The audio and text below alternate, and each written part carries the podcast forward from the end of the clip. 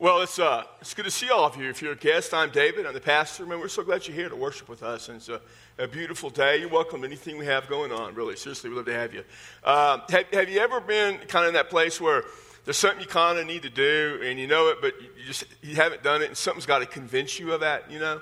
Uh, guys, you probably understand this. Like, your wife, if you're married, your wife wants to go see your family and you don't really want to do it. You need convincing.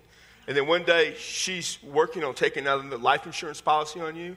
And all of a sudden you're convinced, hey, honey, let's go see your family. You know, there are things sometimes we've got to be convinced of. And you keep that in mind because uh, in the first message today, we're in a message, a series of messages entitled "I Saw Him Alive." People saw Jesus alive, and seeing Jesus alive convinced these people there were things they needed to do. Uh, the very first message from last week, uh, 1 Corinthians 15, you saw it. A whole bunch of people saw Jesus. I mean, a whole bunch of people saw Jesus.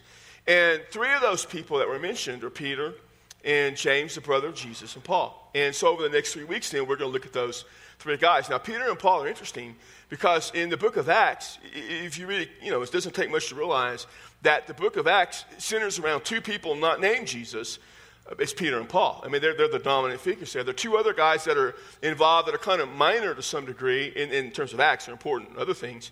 But John, who is the brother of James the apostle, those two guys, John is connected with Peter, and then James, the brother of Jesus, uh, in chapter 15 and chapter 21, he's kind of the head of the church of Jerusalem, the pastor.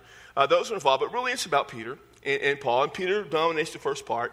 And it's interesting to see, you know, what is it that happened in Peter's life? What, what occurred basically to, to, move Peter that way, to take that leadership role. And so, what we're going to do today is look at Peter, who was the leader of the pack. You know, he, uh, the, the pack of the apostles, those guys, he, he was the leader, he was the man.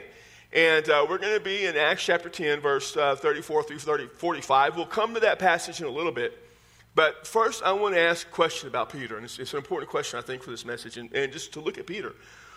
What happened to Peter that convinced him that he should take leadership in sharing the gospel of Jesus. What is it that happened in Peter's life that convinced him to move from what we see in the gospels of Peter to what we see in Acts that he's taken, taken the leadership? And so we're going to look, you know, in just a minute, uh, we're going to talk about the fact, though, that Peter saw Jesus, and we want to look at the impact of seeing Jesus on Peter. So I'm going to give you some background before I get to the passage. Uh, Jesus, early in his ministry, called some guys to follow him. Peter was one of them. You see it in you know, the Gospel of Mark, first chapter. Most likely, Mark got his information from Peter, and so Peter would have you know, wrote, had him write about certain things. And so we see that Jesus came to Peter and Andrew and James and John. He said, Follow me. To be a, follow, to be a Christian is to follow Jesus, nothing more, nothing less. Christians follow Christ. It's, it's our life. That's the early church people were called followers of Jesus, followers of the way. We're followers.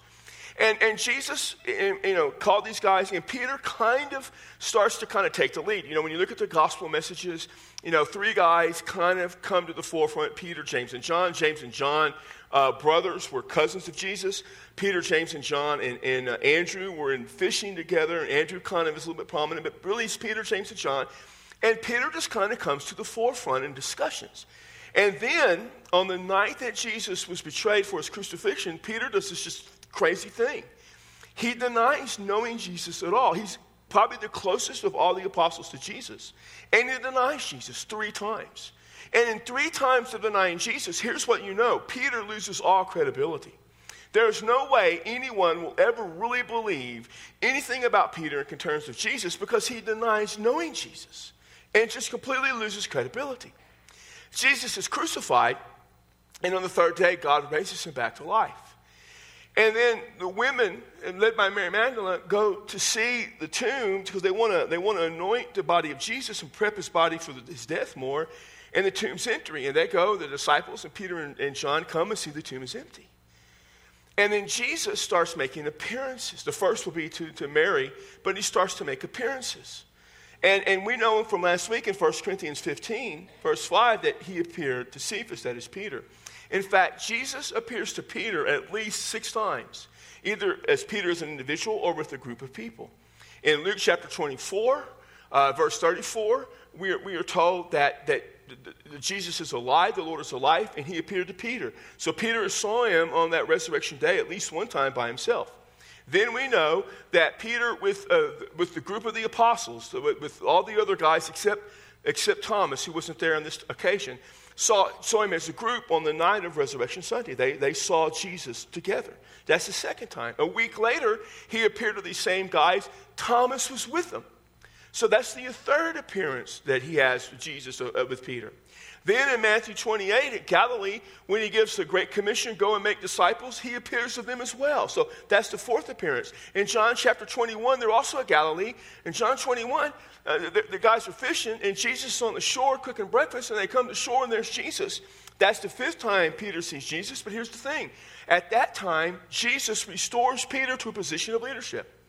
Three times Peter denied knowing Jesus. So three times Jesus asked Peter, Do you love me? He says, Yes, Lord. Do you love me? Yes, Lord. He asked him that three times, and after every time he says, Then you go take care of my sheep, take care of my people. He's putting Peter back where Peter should be, his position of leadership. Then the sixth time that we know of, that Peter sees Jesus is in Acts chapter 1 before his ascension. He sees him there, and in Acts chapter 1, we come to verse 8, and verse 8 kind of lays out the, the blueprint of what's going to happen in the book of Acts. It's like a table of contents. In Acts 1 8, Jesus says, The power of the Holy Spirit is coming upon you guys. He's Peter and the other apostles, probably a few other people. The Holy Spirit is going to come upon you. You're going to have power. And with that power, you will be my witnesses. You will witness. The word witness is to testify. It comes from the word, we get our term martyr from it. You'll start in Jerusalem. Then you'll go in Judea and Samaria and then to the rest of the world. And if you read the book of Acts, this is what happens. This is an amazing thing. And then in Acts chapter 2, the Holy Spirit comes. And the Holy Spirit comes upon 120 believers. And they start sharing. And Peter comes to the forefront. Because Peter, at the temple, on the porch of Solomon, he begins to preach. And this is the message that Peter has basically Jesus Christ, you crucified him, God raised him from the dead. I mean, he takes the lead in preaching, and that's his message. And then you begin to see in chapter 3 and chapter 4, he says the same thing. You crucified him. God raised him from the dead. Chapter 4, in front of the Jewish leaders who actually did crucify Jesus, he says, You crucified him. God raised him from the dead. And when he preaches this message, people began coming to Jesus by the thousands. And Peter's in the lead on this. When you come to Acts chapter 7, Christianity is focused among the Jews, primarily in Jerusalem and the surrounding area of Judea. Stephen, who was an earlier follower of Jesus, gets martyred. He gets killed by the Jews. When that happens, we are told in Acts 8, the people begin to scatter. There was a young man there who gave approval of, of, of Stephen's uh, uh, martyrdom named Saul of Tarsus. We'll, we'll see Saul later in life. But that happens. So in chapter 8, Philip, who's also an early believer, is kind of leaving out in the air and he's out and he encounters an Ethiopian official. Now, the Ethiopian is a Gentile, but he is what's called a God-fearer. God-fearers were Gentiles who believed in the God of Israel and followed him as best they could. They worshiped him and him alone, but they could never participate fully in the Jewish religious system.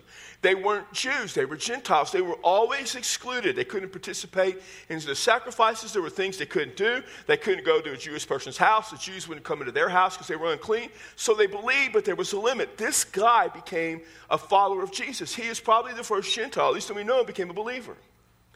Also in chapter 8, the movement of Christ begins to go to the area of Samaria. And when it gets there, they go check it out from Jerusalem, and the Holy Spirit comes upon the Samaritans. So that happens. Then in chapter 9, Paul is converted.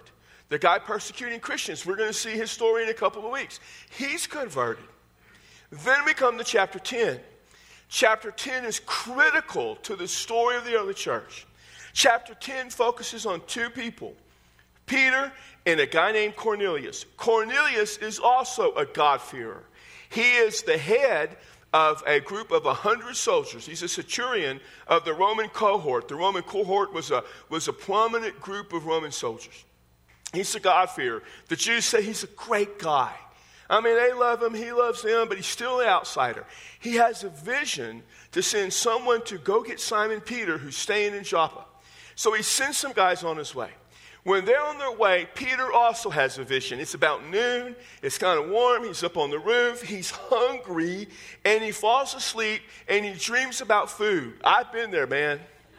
I've been hungry and falling asleep. I'm dreaming about food. Right now, I'm hungry and my mind's wandering about steak and stuff like that.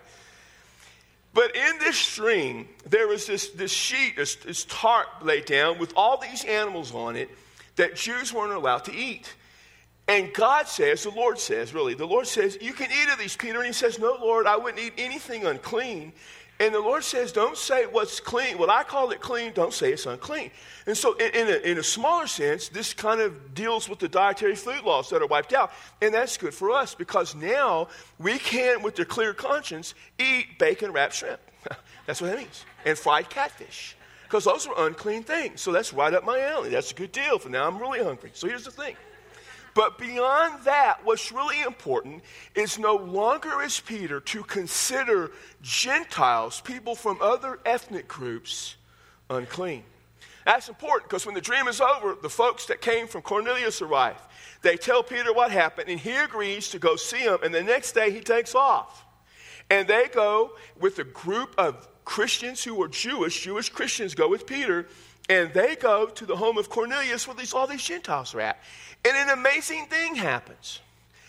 Peter, who is a Jew, he's a follower of Christ, but remember, Christianity is still connected to Judaism at this point. He goes into the home of this unclean Gentile, and this is unheard of. In fact, this is so important. I'm going to skip to chapter 11. Chapter 11, he goes back to Jerusalem to tell them of the Gentiles being converted, and he tells the people at Jerusalem, the, the, the circumcised believers, the Jews, what he had done. They are shocked they're upset. You went, uh, the first thing, you went into the home of a Gentile? They couldn't believe it. He said, No, no, no, no. And he tells them what happened, and then they become amazed and they rejoice and praise God. Towards the end, the end of chapter 11, this happens. People go to Antioch and they help Gentiles become followers of Christ in the city of Antioch. When the church in Jerusalem hears this, they send Barnabas to check it out. When Barnabas gets there, he sees it happen. Happen. He goes and gets a guy named Saul of Tarsus. Saul of Tarsus, and we know as Paul, goes to Antioch with Barnabas.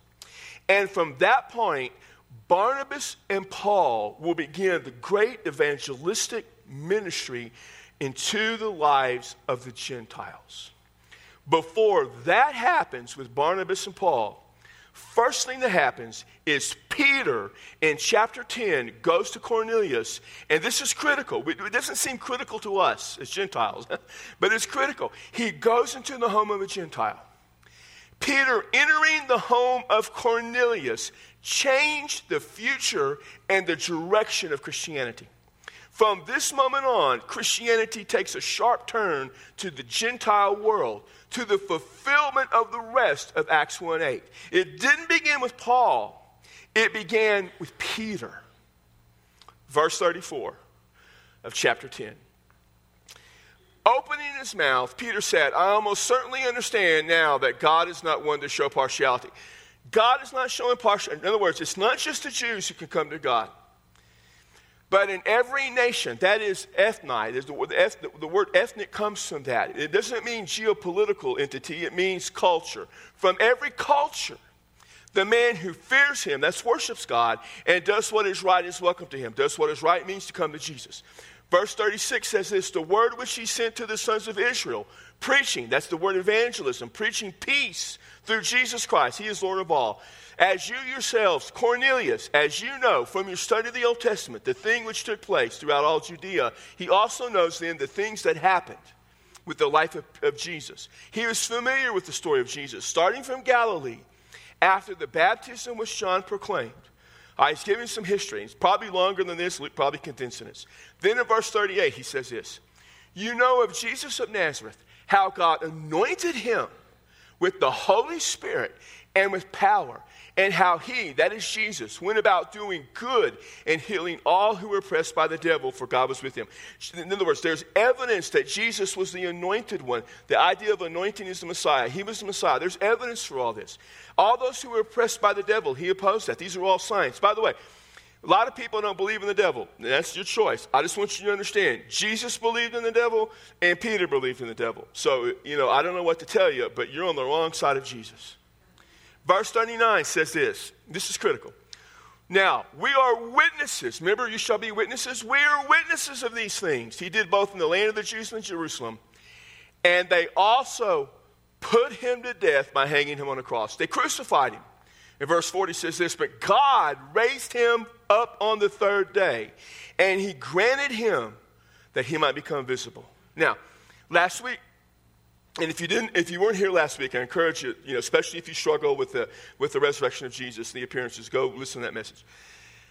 Last week we saw in 1 Corinthians 15, starting with verse 3, the gospel. Paul, uh, Paul reminds us of the gospel that Christ died for our sins according to the scriptures, the Old Testament, but they call it scriptures.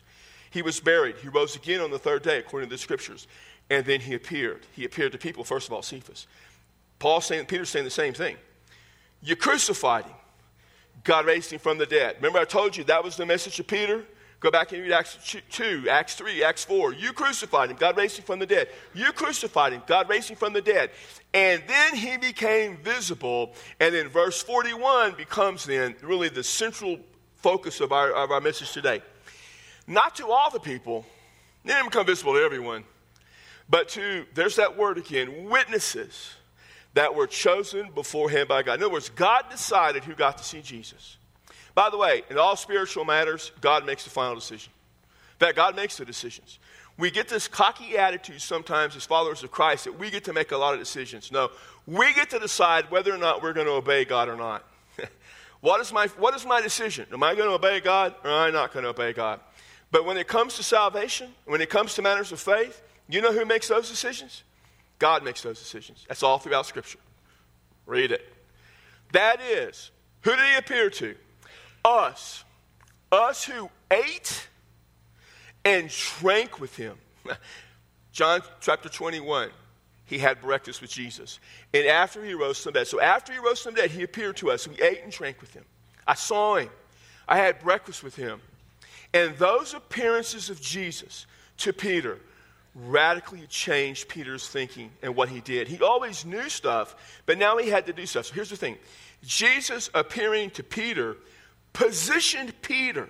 He positioned him, he put him in a place to he impact and influence both Jews and Gentiles in the spreading of the gospel. It wasn't just Jews. The guy who went to begin the movement among the Gentiles was Peter. Why? Because Jesus appeared to him. And notice what he says in verse 42 and he ordered us to preach to the people. He didn't suggest it. He didn't say, you know, Peter, John, Philip, you guys, if you get a chance when you're out there, can you mention me? No, no. He didn't say, look, I know you're going to start a church and y'all going to do a lot of important things. Y'all need to, you know, healing people and you're going to feed people and you're going to create ministries and you're going to get involved in politics and you're getting involved in economic. No, no, no, no. He only ordered them to do one thing preach to the people and solemnly testify. It's the word witness, actually, again in the Greek. Witness, testify that this is the one who has been appointed by God as judge of the living and the dead. Now, Cornelius would understand that after I mean, that the whole one of the whole things about the Jewish faith is you're going to meet God afterwards. You die. You're going to meet Jesus after you die. He's the one God appointed. Verse 43 says this Of him, all the prophets bear witness. Now, the, the term prophets speaks back to all the guys, what we call the Old Testament. They call the scriptures. Even, even Moses was considered a prophet. Moses was considered the great prophet among uh, the, the, Jews. And so, and, and, him talking to Cornelius, Cornelius was a God-fearer. He was the guy who believed in the stuff of the Old Testament. So, Moses, the guy who wrote Genesis, Exodus, and all that. And by the way, if you don't believe Moses wrote the five, first five books of the Bible, all I can tell you is Jesus believed he did. so, uh, once again, if you and Jesus disagree on something, reconsider your position. I, I know you can get on and hear all these scholars today. I hear them, I read their stuff. I'm thoroughly familiar with all their arguments. Jesus said Moses wrote the Old Testament. You know why you and I, as followers of Christ, believe the Old Testament? Because Jesus believes in the Old Testament. All the prophets bear witness that through his name, everyone who believes, that through his name, anyone and everyone, including all the Gentiles, who believes in his name, trust him, receives forgiveness of sin, that's saved. Now, all, all of the prophets point to that. Jesus in Luke 24 at the resurrection, he's with two guys on the road to Emmaus. They're a little bit confused. And so he stops with them and he opens up the scriptures to them, is what it says. And he points out to them that all of the law and the prophets points to him. Do you realize that Jesus taught that all of the Old Testament scripture, what we call the Old Testament, all points to him? Matthew 5 17, he says, Tell everybody, I did not come to do away with the law and the prophets. I came to fulfill them. I am the fulfillment of everything that's in the Old Testament. I've said this to you a hundred times since I've been here. The Old Testament points to Jesus. The Old Testament is a book of promise. The New Testament is a book of fulfillment. They all point to Jesus. While he was still speaking, verse 44, while he was still speaking, all these words, the Holy Spirit fell upon all those who were listening to the message. They were listening, and the Holy Spirit fell upon them. You know what that means? That means they were saved. Because when the Holy Spirit comes upon you, that's New Testament talk for you just been saved. Because that's the role of the Holy Spirit. How do we know? Because Jesus in John 14, 15, and 16 tells us that is his role. The Holy Spirit convicts us of sin and convinces us of our need for righteousness. He is the one who saves us. If you don't believe the Holy Spirit works in your salvation, once again, you are disagreeing with Jesus. You got a problem. He fell upon all those who were listening to the message. And then verse 45 says this And all the circumcised believers who came, that's the Jewish believers with Peter, were amazed because the gift of the Holy Spirit had been poured out on the Gentiles also. Acts 1 8 says, When the power of the Holy Spirit comes upon you, you'll be my witnesses in Jerusalem, Judea, Samaria, and the rest of the world to the Gentiles. Acts chapter 2, the Holy Spirit comes upon the believers at Jerusalem. Acts chapter 8, the Holy Spirit comes upon the believers at Samaria. In Acts chapter 10, the Holy Spirit comes upon them at the home of a Gentile. Why? Because Peter went into his home. Because when he saw Jesus, it convinced him to go and it changed his life. And Jesus ordered him to preach. And then he had a vision that said, Gentiles are good to go. And that's where Peter went. From this moment forward, going aggressively into the Gentile culture began at this time. It didn't begin with Paul. Paul's the one who did it. But it didn't begin with Paul. It began with the guy who was the leader of the pack, who, when he saw Jesus, was convinced above all else that he had to share the gospel. Eventually convinced that not only would he share it with the Jews, he would share it with anybody and everybody from every culture he came in contact with. It changed at that moment. Jesus teaching Peter prepared Peter for service and leadership. It did, it prepared him.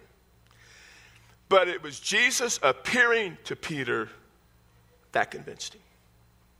Just read the Gospels. He denies even knowing Jesus. And when Jesus is crucified, he's hiding from people. And then he begins to see Jesus.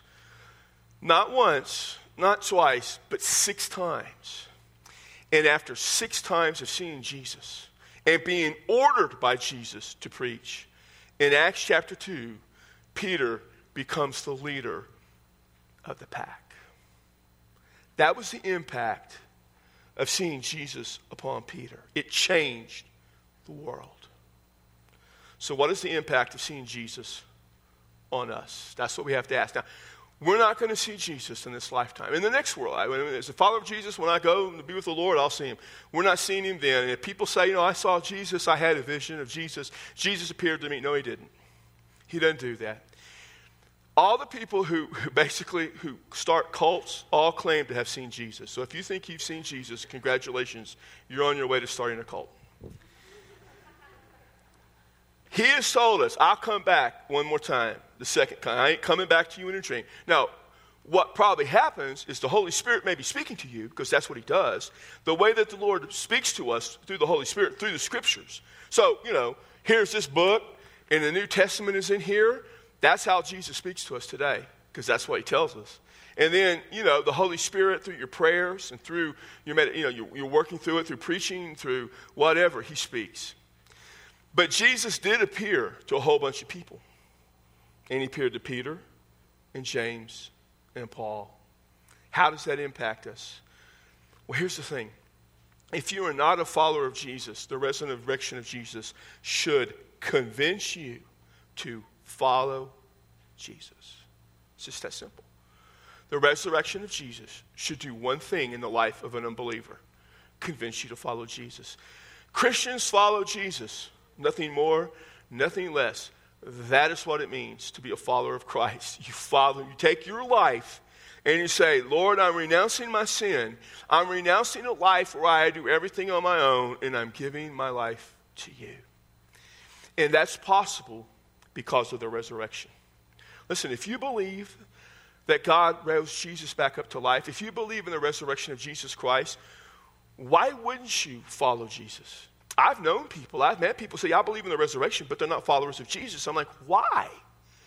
Why? If you know that God raised Jesus from the dead, why wouldn't you follow Jesus? So I encourage you, if you're not a follower of Jesus and you believe in the resurrection of Jesus, it should convince you to follow him. Now, here's the other thing. If you are a follower of Jesus, the resurrection of Jesus should convince you to share him. Share Jesus with other people. In um, the Great Commission, Jesus said, Go make disciples. Go make disciples. Acts 1 8, you'll be my witnesses. And Peter says, He ordered us to preach. It's pretty clear what Christ wants us to do. Now, we know from like Matthew 22, on the, in the Tuesday of the week of Christ's crucifixion, when asked what the greatest commandment was, was going to be, he said, Love God, love other people. And it is. When you love God, you know what you do? You do what God tells you to do. You worship Him, yes, but you do what God tells you to do. What does God tell you to do? God in Christ said, Go make disciples. So that's what you do. You love other people. If you love other people, what are you going to do? Well, if I love you and you don't know Jesus, here's what I'm going to do I'm going to share Jesus with you. Because here's the thing the clearest, the clearest proclamation, the clearest command, the clearest expectation in all of the Gospels, in all the book of Acts, in all the New Testament is that followers of Christ share Christ with other people. Period. That's the call of the church. As a pastor, you know, I'm, I'm aware of know, different. We discuss different churches, and I get stuff all the time. Should the church do this? What's the church's priority? And, and there, there's a hundred. There's a hundred things right now that churches can focus on, but only one of the things that we focus on comes from Jesus. He ordered us to preach the gospel to people. All of you who are followers of Jesus know at least one person, don't you? Right now, they popped into your mind, didn't they? Family member? Yeah. They don't know Jesus. Longtime friend. Someone you go to school with. Someone you work with. Mean old neighbor down the street. Somebody has been brought into your life by God because he wants you to share Jesus with them. So the question is are you convinced that you need to do it? Are you convinced that's what you need to do? Because here's the thing Peter, when he saw Jesus, became convinced that's what had to happen. And he went into the home of a Gentile named Cornelius. And at that moment, the world changed. Because at that moment, Christianity took a different direction. All because Jesus convinced Peter what he needed to do. So let me ask you this one question What is the resurrection of Jesus convinced you to do? What has the resurrection of Jesus convinced you to do? In just a moment, we have an invitation. If you've never trusted Christ, we have an invitation. We have people here if you want to talk to someone or pray with somebody, anything. But if you've never trusted Christ, you can come talk to one of us about giving your life to Jesus. But here's the thing you can give your life to Jesus right where you are. If you are not a follower of Christ and you are convinced the resurrection is true, right now, give your life to Jesus. He is he, convincing you it needs to be done. Trust Jesus with your life. And if you are a follower of Christ, you know what he's convincing you to do right now? To find that one person this year and share him with that individual. And that's what you need to do. And you need to make the commitment today. Lord, I know you have you're the resurrected one. And I know it. And I'm convinced of it. So here's that one person you've brought into my life. And so, Lord, I promise you, I'm going to go share Jesus with them. Now, if you want to come pray with one of us about that, about that person, we'll be happy to help and pray and all that. We'd love to do that. If you're not convinced in the resurrection of Jesus and you're not a follower of Christ, and I just ask us one thing of you make this one commitment. Come back next week. It's just, that's all I ask you to do. You say, you know, David, I'm not, I'm not convinced. I mean, go, go listen to the sermon last week.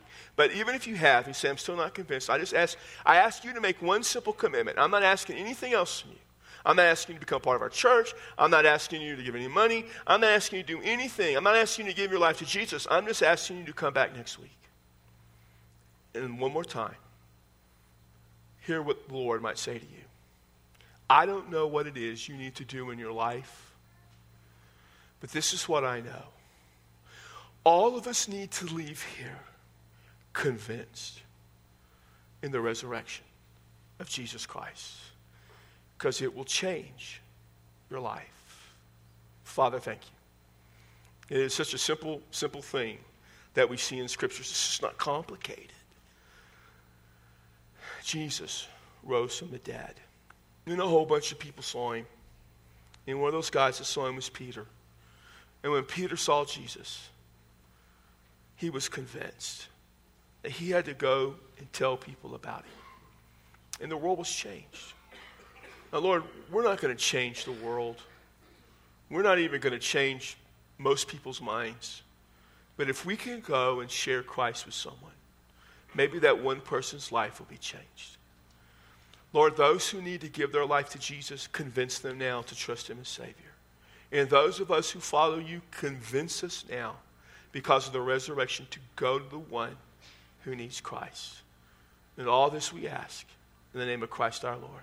Amen. If you want to come and talk to one of us, we'd love to have you. Please stand. We'll be at the front.